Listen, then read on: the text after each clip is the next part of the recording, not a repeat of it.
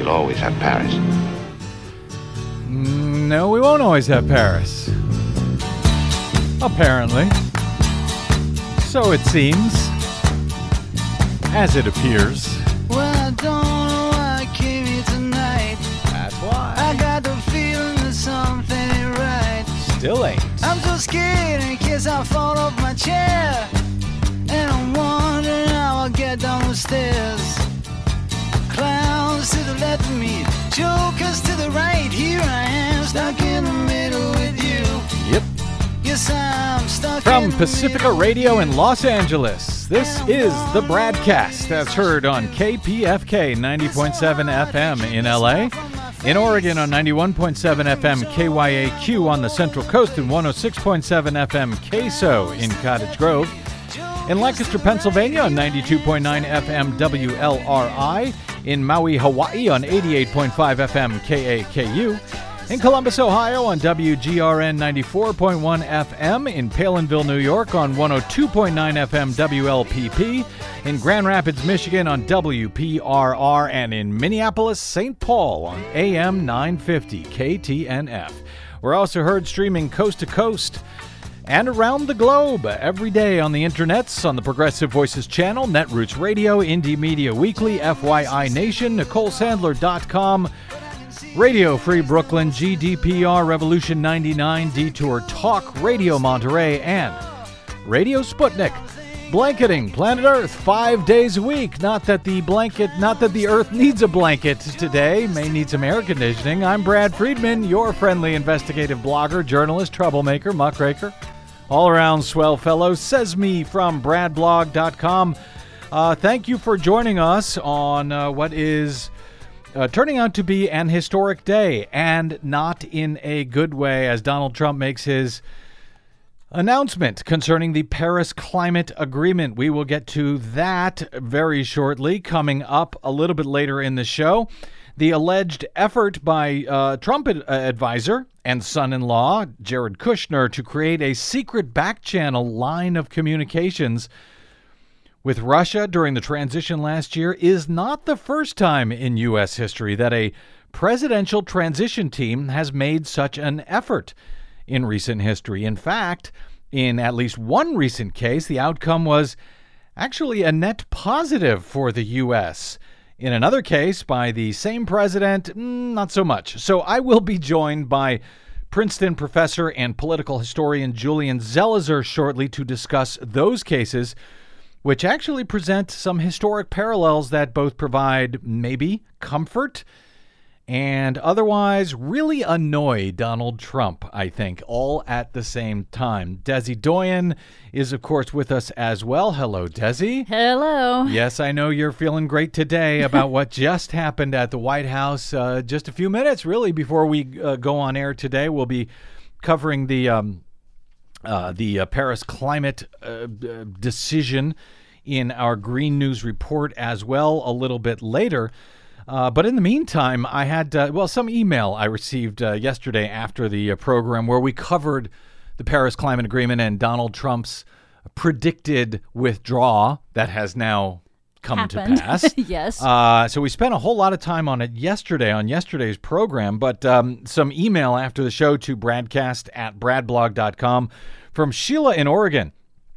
Uh, she said, uh, You accidentally called the Paris Accord the Trump Accord. oh, really? I think, yeah, I think I did it one Oh, time. totally missed Uh, that. She says, I think you just landed on the way they could have kept the U.S. in. Rename it after Trump. oh, see, that would work. See, that would have done it. I'd make him look. And if he prefers, you know, we can just call it the Trump Accord if he wants. We'll stop calling it the Paris Agreement, whatever he likes. Put the word Trump in there every five words or so. that probably that probably would have done it. Uh, I am uh, I am drawn to this tweet from real Donald Trump from May of 2014.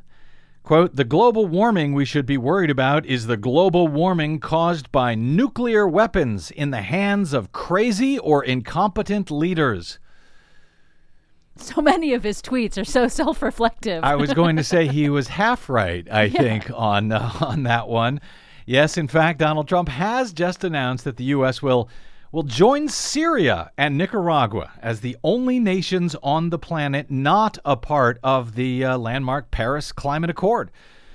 And uh, by the way, for that matter, Nicaragua didn't join in uh, because they felt that the action was not strong enough. So, really, it's just the U.S. and war torn Syria who refused to partake in the agreement.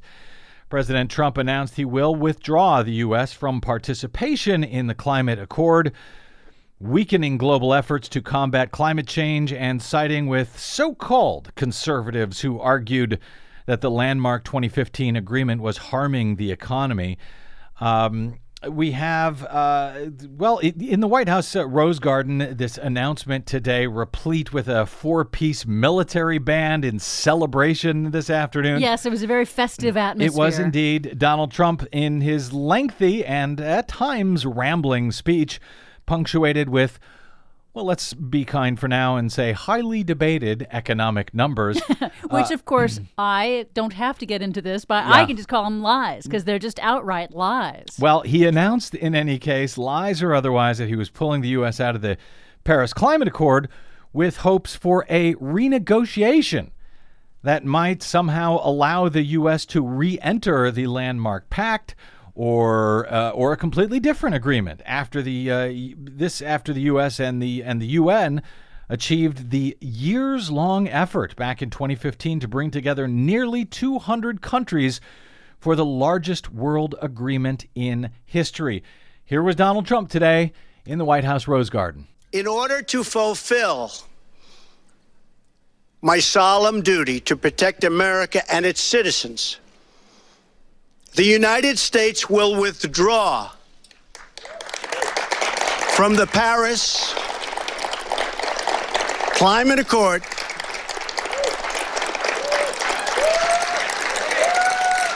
Thank you.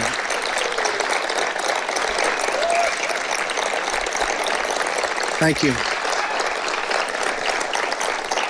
But begin negotiations to re enter either the Paris Accord or in really entirely new transaction on terms that are fair to the United States, its businesses, its workers, its people, its taxpayers. So we're getting out, but we will start to negotiate and we will see if we can make a deal that's fair. And if we can, that's great. And if we can't, that's fine. As president, I can put no other consideration before the well being of American citizens. The Paris Climate Accord is simply the latest example of Washington entering into an agreement that disadvantages the United States to the exclusive benefit of other countries, leaving American workers, who I love, and taxpayers to absorb the cost in terms of lost jobs, lower wages, shuttered factories, and vastly diminished economic production. Thus, as of today, the United States will cease all implementation of the non binding Paris Accord and the draconian financial and economic burdens the agreement imposes on our country. Compliance with the terms of the Paris Accord and the onerous energy restrictions that is placed on the United States could cost America as much as 2.7 million lost jobs by 2025, according to the National Economic Research Associates. This includes 440,000 fewer manufacturing jobs, not what we need. Believe me, this is not what we need. The cost to the economy at this time would be close to $3 trillion in lost GDP and six and a half million industrial jobs, while households would have $7,000 less income, and in many cases, much worse than that. Not only does this deal subject our citizens to harsh economic restrictions. It fails to live up to our environmental ideals. as someone who cares deeply about the environment, which I do, I cannot, in good conscience, support a deal that punishes the United States, which is what it does. The world's leader in environmental protection, while imposing no meaningful obligations on the world's leading polluters. That would be us. Yes. Staying in the agreement could also pose serious obstacles for the United States as we begin the process of unlocking the restrictions on America's abundant energy reserves, which we have started very strongly. It would once have been unthinkable that an international agreement could prevent the United States from conducting its own domestic economic affairs. But this is the new reality we face if we do not leave the agreement or if we do not negotiate a far better deal. Patently false. As president, I have one obligation, and that obligation is to the American people. The Paris Accord would undermine our economy, hamstring our workers, weaken our sovereignty, impose unacceptable legal risk, and put us at a permanent disadvantage to the other countries of the world. It is time to exit the Paris Accord. Also patently and untrue. time to pursue a new deal that protects the environment, our companies, our citizens, and our country. It is time to put Youngstown, Ohio, Detroit, Michigan, and Pittsburgh, Pennsylvania, along with many, many other locations within our great country, before Paris, France. It is time to make America great again. Thank you. Thank you. That was Donald Trump in the White House Rose Garden today, announcing he's uh, scramming from the uh, U.S., the historic U.S. Paris Agreement. Now, um, I'm sorry, not U.S., UN Paris Agreement, climate agreement. Trump offered uh, a list of grievances against the agreement uh, throughout. So that was just one portion, uh, a couple of different portions from his speech that went on for about uh, it was about 25 or 30 minutes. Uh, what did he What he did not note uh, is the process that will be required to actually withdraw from the Paris Pact. It's unclear if that means he hasn't decided uh, yet how he's going to get out, or he didn't just, you know, he just didn't want to let folks know that due to the structure of the Paris deal, it will take as long as four years, I think, to Yes. pull fully out. As little. I mean, they cannot be any faster than four years. They, they have to. Everyone has to stay in for three years, and then they have to give one year notice that before they get right. out. They have So- to stay in right. for three years from the time it came into force, which was last December. So three years from there is the first time a country can announce its intention to withdraw. As the Times, the New York Times described it, if they are correct, uh, Trump will stick to the process for withdrawal laid out in the Paris Agreement, which President Barack Obama joined and most of the world has already ratified. That could take four years to complete, meaning a final decision would be up to the American voters. Hello, knock, knock. uh, up to the American voters in the next presidential election. So that's something to consider. Also, those numbers that he mentioned uh, there, those are, if you were listening to yesterday's broadcast, those are pretty much word for word exactly what Ted Cruz said in his, if he even wrote this thing, in his op ed that was posted at CNN.com um, uh, yesterday, and we went through some of the details of that, uh, pointing out, uh, again, uh, Trump echoing those exact same numbers from the exact same group from uh, NERA, the uh, National Economic Research Associates, claiming that the Paris Agreement would cost three trillion to the U.S. GDP by 2040. Three trillion dollars would uh, result in six and a half million jobs lost. Would cost each American household some seven thousand dollars in income. All of that comes from the same group The same right wing group, National Economic Research Associates, he, he quoted them by name there, or NERA. Um, they are, as SourceWatch identified, a, a, group that has worked on behalf of a coal industry front group in the past. And if you tie all the uh, the links together to this group, uh, connect all the dots, you find yourself back at uh, the guy who was the right hand man for Rupert Murdoch, the CEO of Fox News and News Corp and so forth. So it's this right wing group. These are, frankly, phony numbers that Completely. I don't think anyone else uh, agrees with other than Ted Cruz and Donald Trump and I guess Steve Bannon. And the fossil fuel denial industry. But anybody yep. else who's an actual independent economic analysis can see, if you look at these independent analyses, that these numbers were completely made up that Trump used today in his speech to justify getting out of the Paris Agreement. Of course, other than uh, the cost to the, uh, the planet itself uh, by the world's top greenhouse gas emitters. And I know you were chomping at the bit there during that oh, audio when yes. he was talking about the top polluters.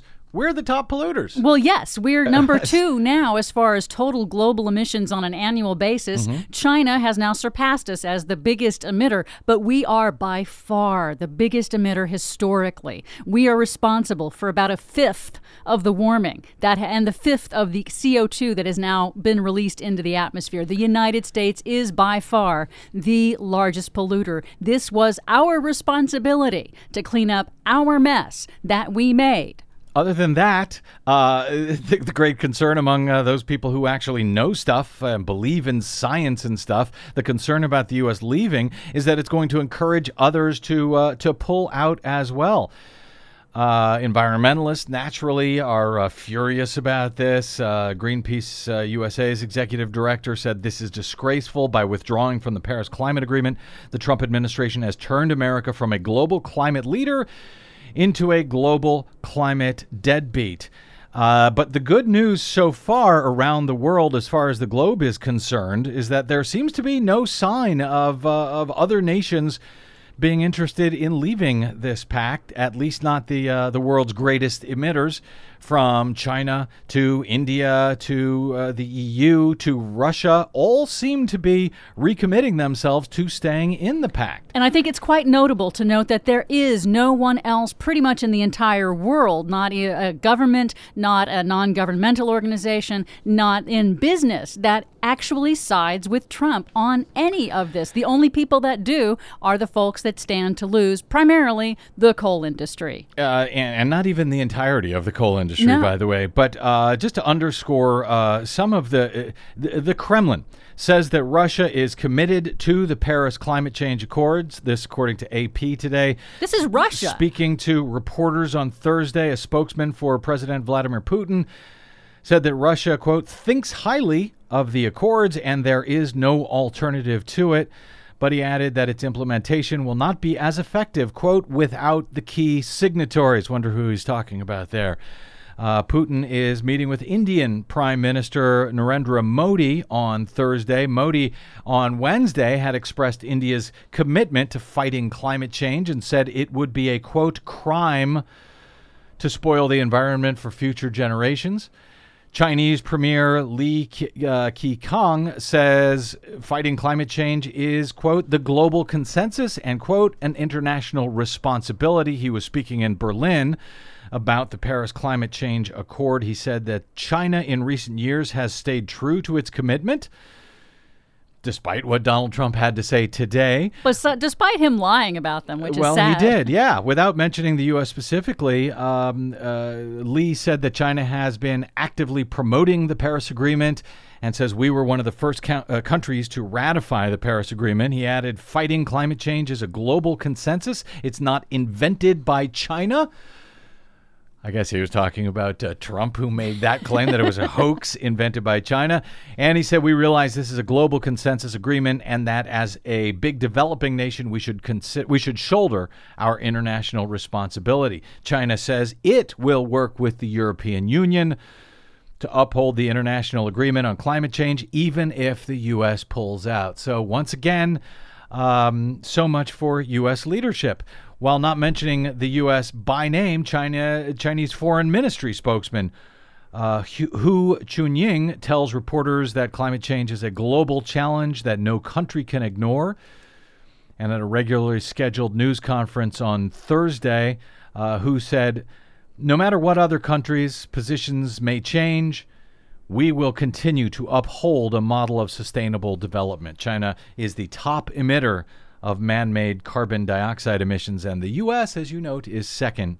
Uh, in fact, uh, the Republicans in the U.S. have long said that India and China, we went through this in great detail yesterday, that they would never enter an agreement to curb emissions. Both have entered this agreement, both uh, India and China, and both will stay in, even as the U.S. gets out.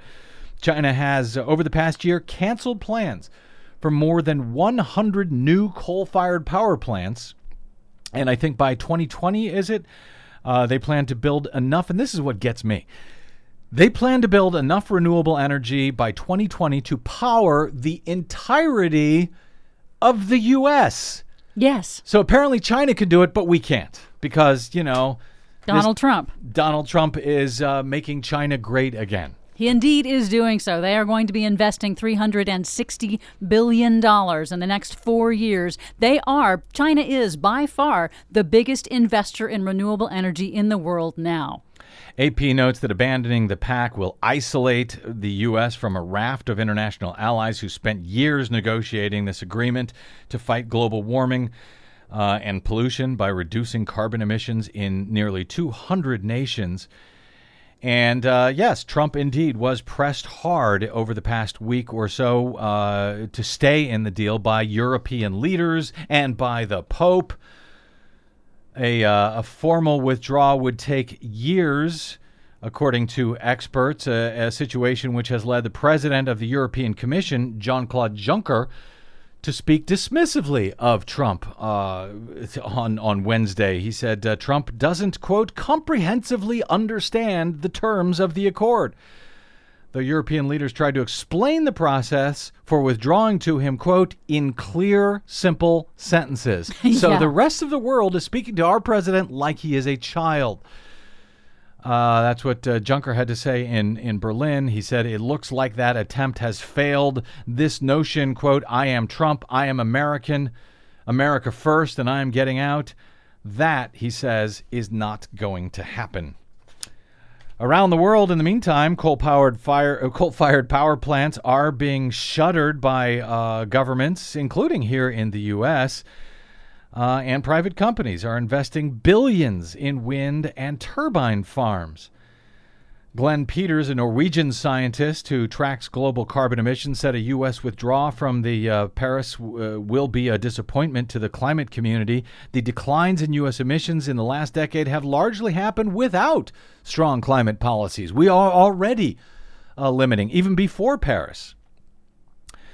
Uh, almost every other industrialized country, uh, economy in the world is moving in the opposite direction from where Donald Trump proclaimed the U.S. should now be moving. For example, uh, on April of this year, and I believe we reported a number of these on the Green News Report, Des, uh, Germany established a new national record. This was in April for renewable energy using uh, energy use with 85% of all electricity produced in the country coming from renewable sources back in April. 85% from renewables. That same month, Scotland was able to produce an electric an electricity surplus from its wind turbines, producing 136% of the energy needed for its 3.3 million households.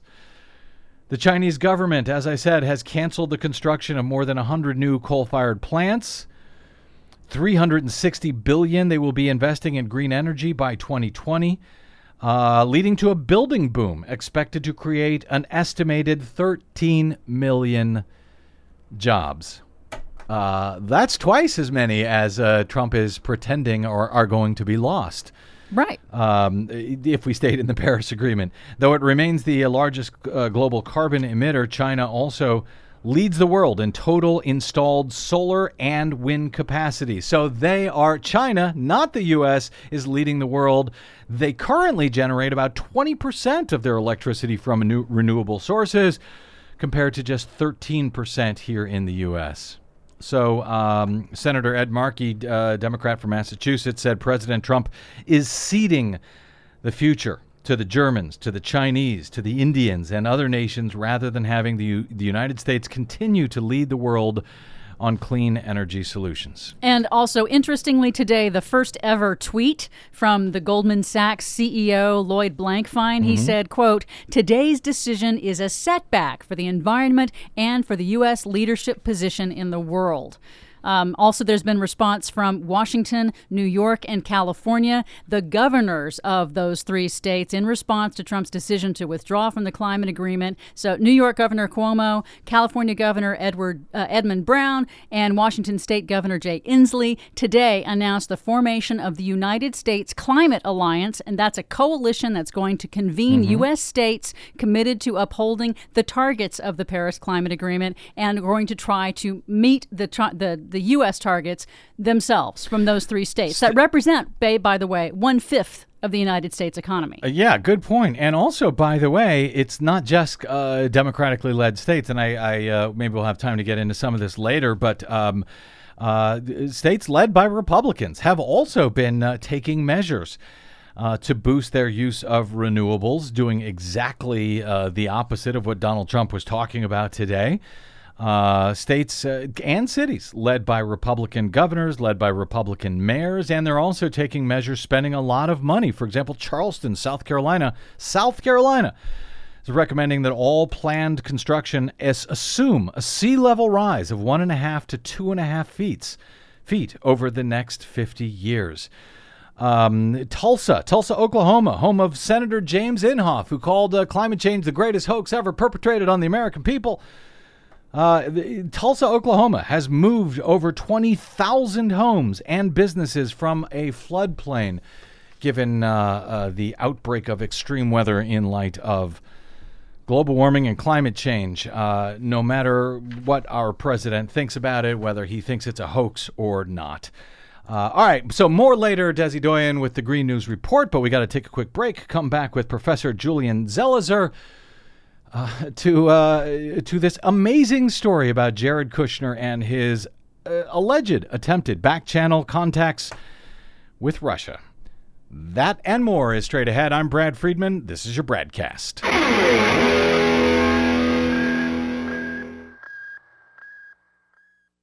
Hey, this is Brad. Remember me, the guy who was warning you about Donald Trump from the day he entered the race, when the rest of the U.S. media were telling you his candidacy was a joke, that he'd never win, and that Hillary Clinton had it in the bag. We told you otherwise from the beginning and up until Election Day. Well, we may have been right, but we still don't have corporate or foundational support. We still rely on you to stay on your public airwaves. Please stop by bradblog.com slash donate to support the work that Desi Doyen and I do every day. This country ain't gonna save itself, but we can all do it together. That's bradblog.com slash donate. And thank you. Do you remember your President Nixon? Oh, yeah, I remember him.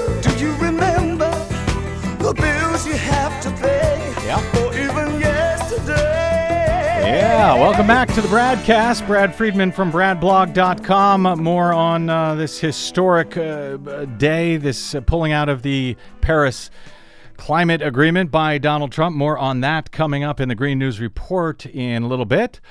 But first, well, after returning from Donald Trump's nine day overseas trip, White House Press Secretary Sean Spicer held his first press briefing in two weeks on Tuesday. During the brief Q&A with reporters, Spicer refused to answer questions about Jared Kushner's reported and somewhat bizarre efforts to establish a secret communications back channel with the Kremlin using Russian facilities. Spencer never denied the Washington Post reporting from last Friday, which was based on unnamed U.S. officials briefed on intelligence reports said to have included intercepted Russian communications. The uh, Washington Post Phil Rucker kicked off the questions at the briefing by asking if President Donald Trump knew at the time that Jared Kushner was seeking to establish back channel communications at the Russian embassy to the Russian government, and if he didn't know at that time, when did he find out? Spicer said, I think that assumes a lot, and I would just say that Mr. Kushner's attorney has said that Mr. Kushner's volu- Mr. Kushner has volunteered to share with Congress what he knows about these meetings, and he will do the same if he is contacted in connection with any other inquiry. Rucker pressed him, Did the president discuss it, though? And Spicer said, I'm not going to get into what the president did or did not discuss. He kept asking, and Spicer kept stonewalling, except to say that Homeland Security Secretary John Kelly and National Security Advisor General H.R. McMaster have both discussed that in general terms. Back channels are an appropriate part of diplomacy. The Daily Mail's Francesca Chambers challenged Spicer's criticism of anonymous sources in news reports on this and other issues, given that Donald Trump himself had retweeted on Tuesday an unbylined Fox News report which cited one unnamed source claiming that Russia had instigated the discussion of a secret back channel with Kushner, not the other way around, as the Post had reported. Ask again later how it could have been appropriate for Kushner as a private citizen. Remember, this was during the Trump transition period before being sworn in, before Kushner was a government uh, official. Uh, how it could be appropriate to attempt uh, to establish a channel to the Kremlin through Russian facilities. Spicer referred to Kelly and McMaster again, noting, I think that both of those individuals who are steeped in national security and foreign policy have said that that can be an effective tool, generally speaking, in diplomacy, according to Spicer. Well, generally speaking, that may be correct. Secret back channels have been used before, and indeed with Russia, or at least with the Soviet Union during the Cold War. In that case, Princeton University professor Julian Zelizer detailed in an op ed recently that the Trump administration could cite historic parallels for such back channel communications even during presidential transitions, and to both good and, frankly, not so good effect. He writes the primary comparison they could make is to Richard Nixon, who, after the election of 1968, authorized advisors to create a secret back channel to the Soviet Union before his inauguration in January of 1969. Zelizer notes in a piece at uh, CNN.com the comparisons here to Nixon, and that that back channel eventually resulted in a net positive for both the U.S. and the USSR. However, there is also another, far less favorable comparison to a Nixon back channel, and in either case, such comparisons to Richard Nixon's administration may not make the White House very comfortable right around now uh, for a number of seemingly obvious reasons these days. Joining us now to explain these historic parallels is Professor Julian E. Zelizer. Uh, he is the political historian and the Malcolm Stevenson Forbes Class of 1941 Professor of History and Public Affairs at Princeton University. He's also a political analyst for CNN. He co hosts Princeton University's Politics and Polls podcast, and he is the author of six books on American political history, including his latest, The Fierce Urgency of Now, Lyndon Johnson, Congress, and the Battle for the Great Society. Professor Zelizer, welcome to the broadcast, sir. Thanks for having me. You bet. I want to I want to go through both the good and not so good examples that you cite in your piece uh, regarding secret backchannel communications during the Nixon uh, transition and I guess the Nixon campaign. So let's Yep. start with with what turned out to be a a relatively positive outcome, as as you describe it, from Nixon's backchannel communications with the USSR. What happened there, and why was it necessary that it be done in secret at all at the time? Yeah, I mean, part of the idea that both Richard Nixon believed in and his top national security advisor, Henry Kissinger, was that there needed to be a new approach to handling U.S. relations with the Soviet Union. Uh, and the centerpiece of this was called detente. It was to ease relations with the Soviets. That's what it would be called once Nixon was president. Uh, and so the key to doing this was before you could reach an arms agreement, it was simply opening up the lines of dialog And uh, Henry Kissinger, as national security advisor, decides to essentially, uh, not essentially, he sets up a back channel, as it was called, uh, to the Soviet ambassador, which is top secret. Uh, and A, he believed this had to be done around the existing government bureaucracy. They were worried about leaks. They were worried about political pushback to what was very controversial at the time. Uh, and they also wanted to have an open line of communication just to informally discuss different crises as they emerged. So uh, that was the thinking, and it's actually set up uh, before the president takes office. Mm-hmm. Uh, but between 69 and 72, there's an extensive record of these conversations that uh, the Soviets and Kissinger would have over all the crises of the period. But I think you report, uh, uh, Professor, that this was actually begun during the transition period. So I'm Yes. wondering, you know, why did they find it necessary?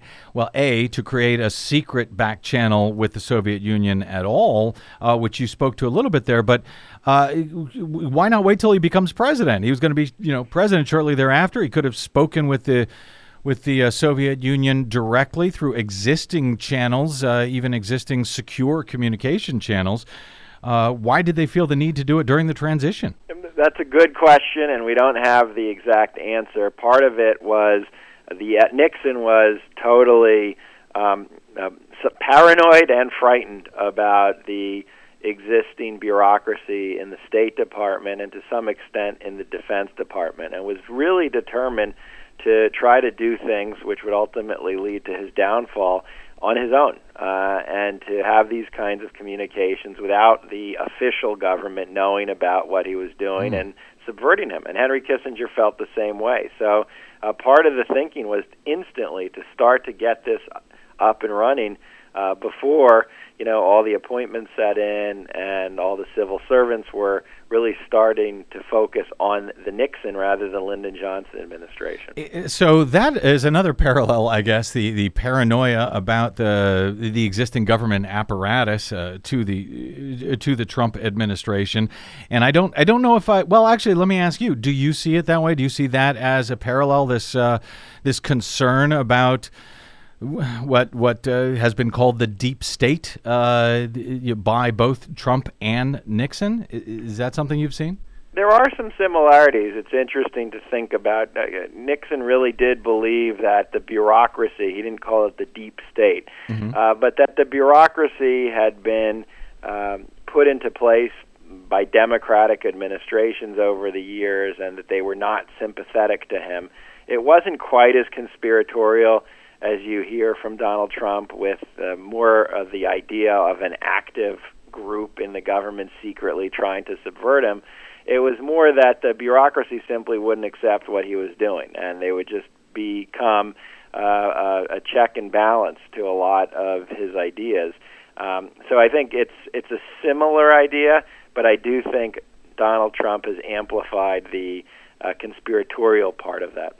You note that, uh, of course, Nixon, being a notorious Cold Warrior, uh, might have been concerned about the political pushback from even speaking, I guess, to the Soviet Union. Yet he still reached out to adversaries, and even in his case, you, you say to KGB intelligence officers. Did he know at the time that they were KGB intelligence officers, to your knowledge? this this was done through Robert Ellsworth, uh, who was a longtime friend of his Uh-huh. and an associate of his, uh, who, from what we know, was aware of the circles. Uh, he was um, talking to where he was talking and making contact. We're not exactly sure how much Kissinger knew. I mean, how much Nixon knew about the particulars. Uh, but the his, the history has been pretty interesting on just how far-reaching some of these contacts were. And unlike the current situation, is that something that was not revealed until many, many years later? The uh, the communicate the back channel yeah, communications. Yeah, we really the back channel uh, really only became fully known in recent years. The State Department released all these documents and conversations that Kissinger had, uh, and historians have also just recently really uncovered that pre-inauguration back channel. So. Um, this was not known nearly as quickly as we're you know we're discovering everything with President Trump in real time. Uh, that's not how this played out under Nixon. You, you also explain that uh, that back channel eventually led to what you describe as uh, huge results. Uh, explain what those results were, and uh, and would they have happened without that back channel, as you understand it?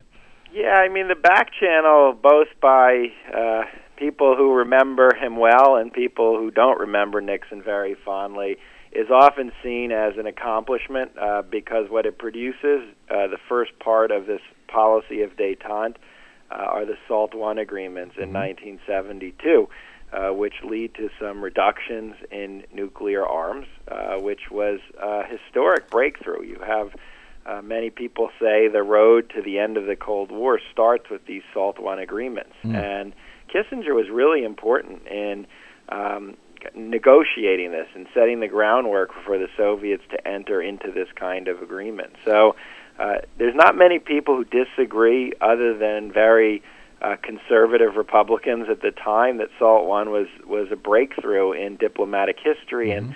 And after the turmoil over Vietnam, it was the first real positive development in in foreign policy. So that's what I was referring to. And Yeah. other other issues were discussed in the back channel that you know calmed down situations that were getting hot.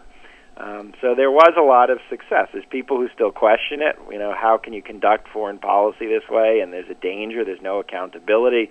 And we saw the cost of that with Richard Nixon. Um, and some of the decisions made by people like Kissinger were uh, are not um, seen kindly uh, outside of SALT uh, in terms of ignoring human rights and uh, throwing support to dictatorial governments. Uh, but SALT one, that arms agreement, I think, uh, and, and I think many would agree, was a really important milestone. I'm speaking with Professor Julian Zelizer of Princeton University. Uh, Julian, you, you cite that example that uh, the Trump administration might cite favorably in their explanation for uh, these reports of, of Kushner's attempt to set up a back channel. Uh, alleged attempts to set up a back channel communications with Russia, uh, and and the positive effect from that, but a less positive effect uh, from another, a separate back channel communication that uh, Richard Nixon also had uh, during the during the Vietnam War. Uh, d- explain that less favorable comparison to what Kushner allegedly did. What- Right, what is the so- Chennault, uh, Chennault affair? Is that how we say Yeah, it? the Chennault affair, Yeah. and uh, this is a much less favorable uh, comparison, and it involved in 1968. Richard Nixon was running against the Vice President Hubert Humphrey. The President Lyndon Johnson, a Democrat, decided he wouldn't run again. Uh, and one of the things that happens in the fall of the campaign is that the Nixon campaign, working through a Republican fundraiser named Anna Chennault, uh, who had ties to Kissinger and other members of the campaign, speaks with the Soviet uh, South Vietnamese ambassador. This is in the middle of the Vietnam War, and Lyndon Johnson is trying to negotiate some kind of temporary negotiated settlement to the war in Vietnam. Uh, and this is front and center in his efforts in the middle of the campaign. And Nixon is terrified that if this happens, Hubert Humphrey will win because it will be a victory for Democrats in the administration. So this Republican fundraiser tells the South Vietnamese, get out of the talks that are taking place. You'll get a better deal under uh, President Nixon than you will under the current president or President Humphrey. And, And- the talks break down. Uh, and Johnson finds out about this, uh, and he is furious. He calls the Senate Republican leader Everett Dirksen, and he says privately, "This is treason." Uh, and Dirksen agrees, but they never make this public, and they never speak about it outside these conversations. Real, how many years did it take us before we understood that that is what actually did go on?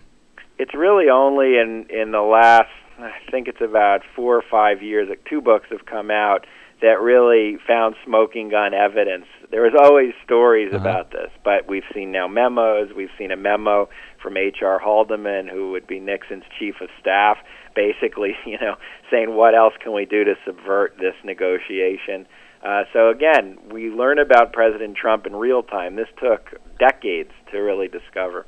And it occurs to me, since you mentioned that LBJ himself had uh, heard about it but did not talk about it, there's another parallel there, it seems. I know that the Obama Yeah. administration now says they were very concerned about what Russia was or wasn't doing during the election, uh, and he didn't really speak up. So, any, any sense of why LBJ would not have spoken up at the time seems like that would have been uh, devastating for Nixon.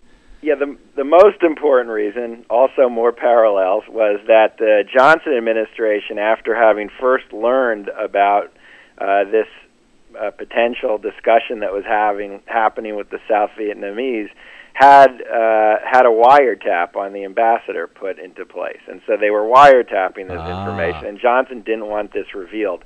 The other reason that at least I think he says in one pho- phone conversation, and, and I'm not hundred percent, I'm I'm remembering this accurately, but he was worried about uh, assuming Nixon did win, uh, kind of undercutting his legitimacy uh, in in public uh, if this didn't have any kind of effect. And he saw the world in turmoil and U.S. foreign policy at a crossroads. Uh, so those were the two reasons that he didn't reveal it. Uh, but if you listen to the phone conversations, it's the, the language they are using is not subtle. They he calls it treason, and a Republican agrees. and and it's well i want to say it's an imperfect uh, somewhat imperfect comparison at least to that given that um, uh, what we're talking about now what has been reported now was an effort during the transition which to me actually makes this thing even more bizarre. The fact that it was you know when they're weeks away from what would be direct communication if they wanted it with the russians. But i guess we can look back at nixon and the the concerns about the political pushback that came from that. But secret pa- uh, back channels uh, in and of themselves are not necessarily nefarious, right? There are times in history when those kind of channels are, are necessary for legitimate reasons, not to hide anything, but uh, when it's needed for legitimate diplomacy to develop sort of a, a hands off, plausibly deniable channel to another country? Yeah, it isn't uh, illegitimate, or at least it's not unprecedented. And both parties have done it. Uh, uh, President Kennedy did this. We've learned more about also as an effort to try to calm down Cold War tensions. President Obama did this with the Cubans. So there is this tradition of trying to handle things in ways that they are contained, uh, because every president understands uh, you know, once these kinds of issues reach the public or are leaked, uh, they become politically explosive. But there's a lot of questions about what the rationale was if this back channel was trying uh, to be put into place. There's questions about financial connections between Jared Kushner and Donald Trump and the Russians. There are questions about, obviously, the fact the Russians were trying to move the election in favor of this candidate. That wasn't the case uh, in 1968. And so there's a lot of uncertainty both about the context and the substance of this effort, which is why it is something that's raised a lot of suspicion and is the focus of an investigation. It's not the back channel, it's what this back channel was meant to do and why it was being put into place, if, if it's true. Uh, this story. And and that is, uh, thank you for that uh, advisory. If it's true, we're still learning about this, and if it's true, if the reports, as the Washington Post had it, uh, it suggests that this is is very different from anything we've seen before. In that, even the Russian ambassador in this case, if the reports are accurate, appears to have been taken aback by Kushner's request to use Russia's diplomatic facilities. Is there you know to, to do these communications i guess to, to go to the embassy and and have these conversations with moscow is there anything even comparable uh, to that in in our history that you know of professor? And and frankly if not is this was it uh, well i guess you don't know it's speculative but was it due to naivete or nefariousness on the part of uh, on, on the part of kushner I mean, my guess is there's always a level of suspicion when these kinds of back channels are being put into place. But in an era like the Cold War in the 60s and 70s, you know, neither side trusted each other. Everyone was spying on each other.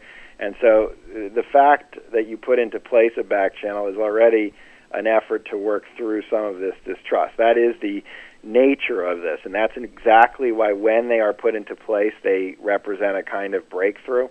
Uh, here we just know there was a lot of skepticism, not simply about the back channel, but the particularities of how he wanted to do it.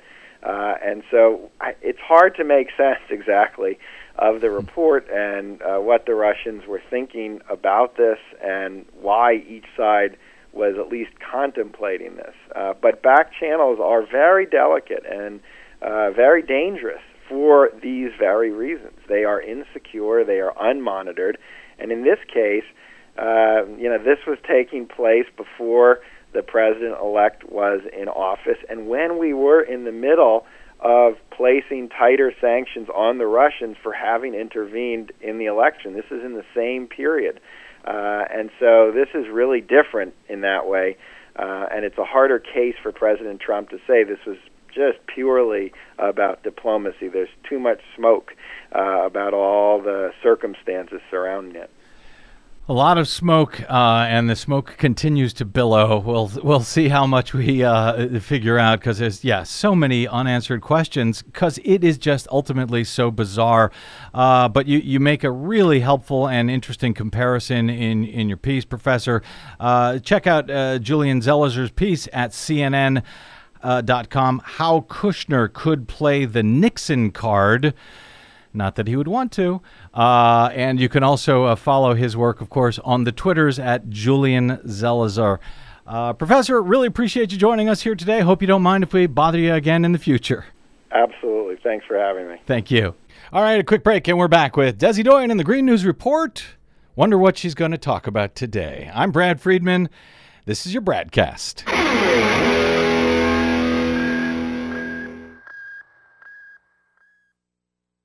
Hi, this is Desi Doyen from the Green News Report and the BradCast. What the public hears on the public airwaves matters. At the BradCast, we do our best to bring you accurate news and analysis on the issues that actually matter, and we do it all independently without corporate or political influence. But we can't do it without you, now more than ever. Please help us stay on your public airwaves by going to bradblog.com/donate to help keep us going. That's bradblog.com/donate and thanks.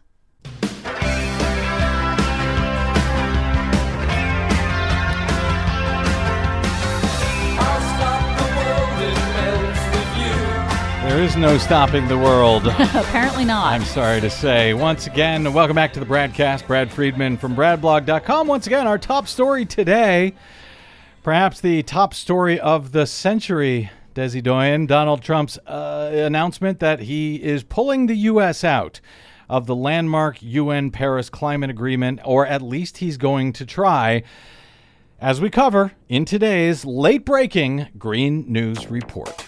As of today, the United States will cease all implementation of the non binding Paris Accord and the draconian financial and economic burdens the agreement imposes on our country. Green News Report special coverage. Au revoir, Paris. Donald Trump withdraws the U.S. from the historic Paris Climate Agreement. That amazing story and more straight ahead. From BradBlog.com, I'm Brad Friedman. And I'm Desi Doyen. Stand by for six minutes of independent green news, politics, analysis, and snarky comment. At what point do they start laughing at us as a country? Mm, I'd say now.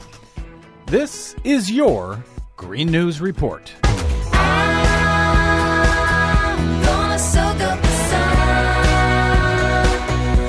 Okay, Desi Doyen, an historic day concerning an historic accord and an historic speech that took place just moments ago before airtime by Donald Trump in the White House Rose Garden. Yes, that's right. On Thursday afternoon, President Donald Trump, who famously called climate change a hoax invented by China, announced that he is sticking with his campaign promise to withdraw the United States from the United Nations Paris Agreement on Climate Change, the landmark global agreement signed in 2015 by 192 nations to cut the carbon emissions that cause dangerous global warming. The United States will withdraw from the Paris Climate Accord.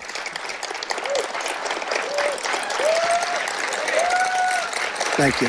But begin negotiations to re enter either the Paris Accord or in really entirely new transaction on terms that are fair to the United States, its businesses, its workers, its people, its taxpayers. So we're getting out. Trump justified the decision with wildly inaccurate claims and outright falsehoods, far too many to debunk here, misleading Americans on the treaty and its impacts on the United States. Withdrawal is a victory for the nationalist wing among Trump's White House advisors, and it's a victory for the fossil fuel industry's decades long disinformation campaign to cast doubt on climate science. Renegotiating is a non starter. The current agreement itself took 20 years, and France, Germany, and Italy, immediately after the speech, issued a joint statement declaring that the agreement cannot be renegotiated. The Paris exit has major long term repercussions for our foreign relations, our global competitiveness, and of course, pollution and the planet. Trump's formal exit will take at minimum four years, and the earliest it could take effect is November 4th, 2020, the day after the next presidential election. That makes the next presidential election even more important than it might have already been. An unusually broad spectrum of voices tried to convince Trump to stay in the global accord. Foreign leaders from Europe to the Pope to India to China warned Trump repeatedly that U.S. diplomatic relations will be severely damaged. One former White House official asked Politico, quote, How will global leaders ever trust the U.S. again to keep our word as a nation? Major corporations like Google, Apple, PG&E, Dow Chemical warned Trump that withdrawal will disadvantage America and its economy, hurt US global competitiveness and shut us out of global clean energy jobs. Even oil giants like Exxon and Chevron tried to convince Trump to stay in to quote keep a seat at the table. 70% of Americans wanted the U.S. to remain in the agreement, and that includes a majority of Republican voters. Which is kind of amazing when you think about it and how disinformed they have been about climate over the years. In the long term, U.S. withdrawal is hugely consequential for the planet. We're already seeing accelerating impacts like rising seas and deadly extreme weather events. A new analysis by the Associated Press projects that a rogue United States could add up to a third of a degree Celsius of additional warming all by ourselves, meaning the world will have a far more difficult time avoiding dangerous and irreversible impacts of warming. Which, of course, is just a tiny, tiny, tiny amount, as Donald Trump said today, as, as if it was completely meaningless. Demonstrating he does not understand the science. The U.S. withdrawal could lead to backsliding among other nations, but leaders around the world affirmed their own country's commitments this week. The European Union and China on Friday will announce a new partnership on climate action, what the Financial Times called, quote, a stark realignment of forces. And states and cities are forging ahead with climate action, like California Governor Jerry Brown in an interview Wednesday with the LA Times. California will do everything it can to not only stay the course, uh, but to build more support in other states, other provinces, and with other countries. So Trump can undermine the Paris Agreement, but he can't kill it. To be clear, the Paris Agreement targets were not enough to avoid catastrophic warming impacts. It was only a start, a framework. Trump's move is a major setback, but a future U.S. president can rejoin it. The Paris Agreement is a framework for transitioning to clean energy, and regardless of what Trump does, the market is moving away from fossil fuels. And moving away from Donald Trump. This decision ends up hurting the nation as much or more than it hurts the planet, in truth. For much more on that story and all the ones that we couldn't get to at all today, check out our website at greennews.bradblog.com. I'm Brad Friedman. And I'm Desi Doyen. And this has been your special coverage, Green News Report. You're gonna keep on fooling around baby. You're gonna mess up a good thing. Yeah, you got that You're right. Hey, we got to get out. My thanks to our producer, Desi Doyen. I'm sure you'll have more to say uh, in our next thrilling episode Oh, yes. on all of this. To my guest today, Professor Julian Zelizer of Princeton University, and to you for spending a portion of your day or night with us. If you missed any portion of today's program, as ever, you can download it for free anytime at bradblog.com.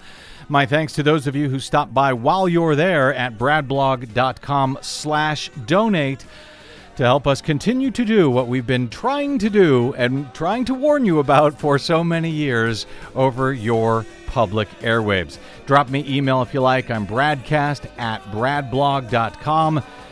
And on the Facebooks and the Twitters, you can find us, follow us, and share us worldwide. I am simply the Brad Blog. That is it. Until we meet again, I'm Brad Friedman. Good luck, world.